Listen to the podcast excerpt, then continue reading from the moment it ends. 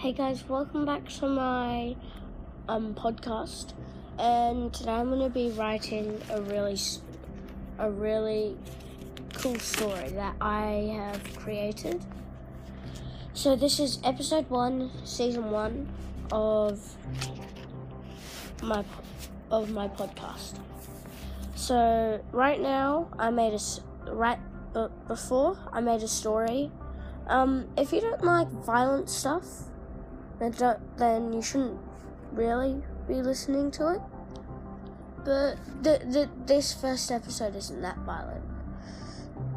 Okay, so fifty years ago there was a, there was this town that was living in peace, but but suddenly everyone heard the ground start to rumble, and bricks and cars went flying and smashing into the windows and putting holes in the houses.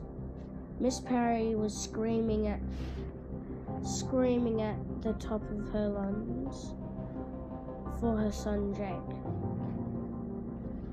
Jake was stuck under a pile of bricks, cars, and shattered windows. He, he thought he was safe in there because it was like an underground shelter.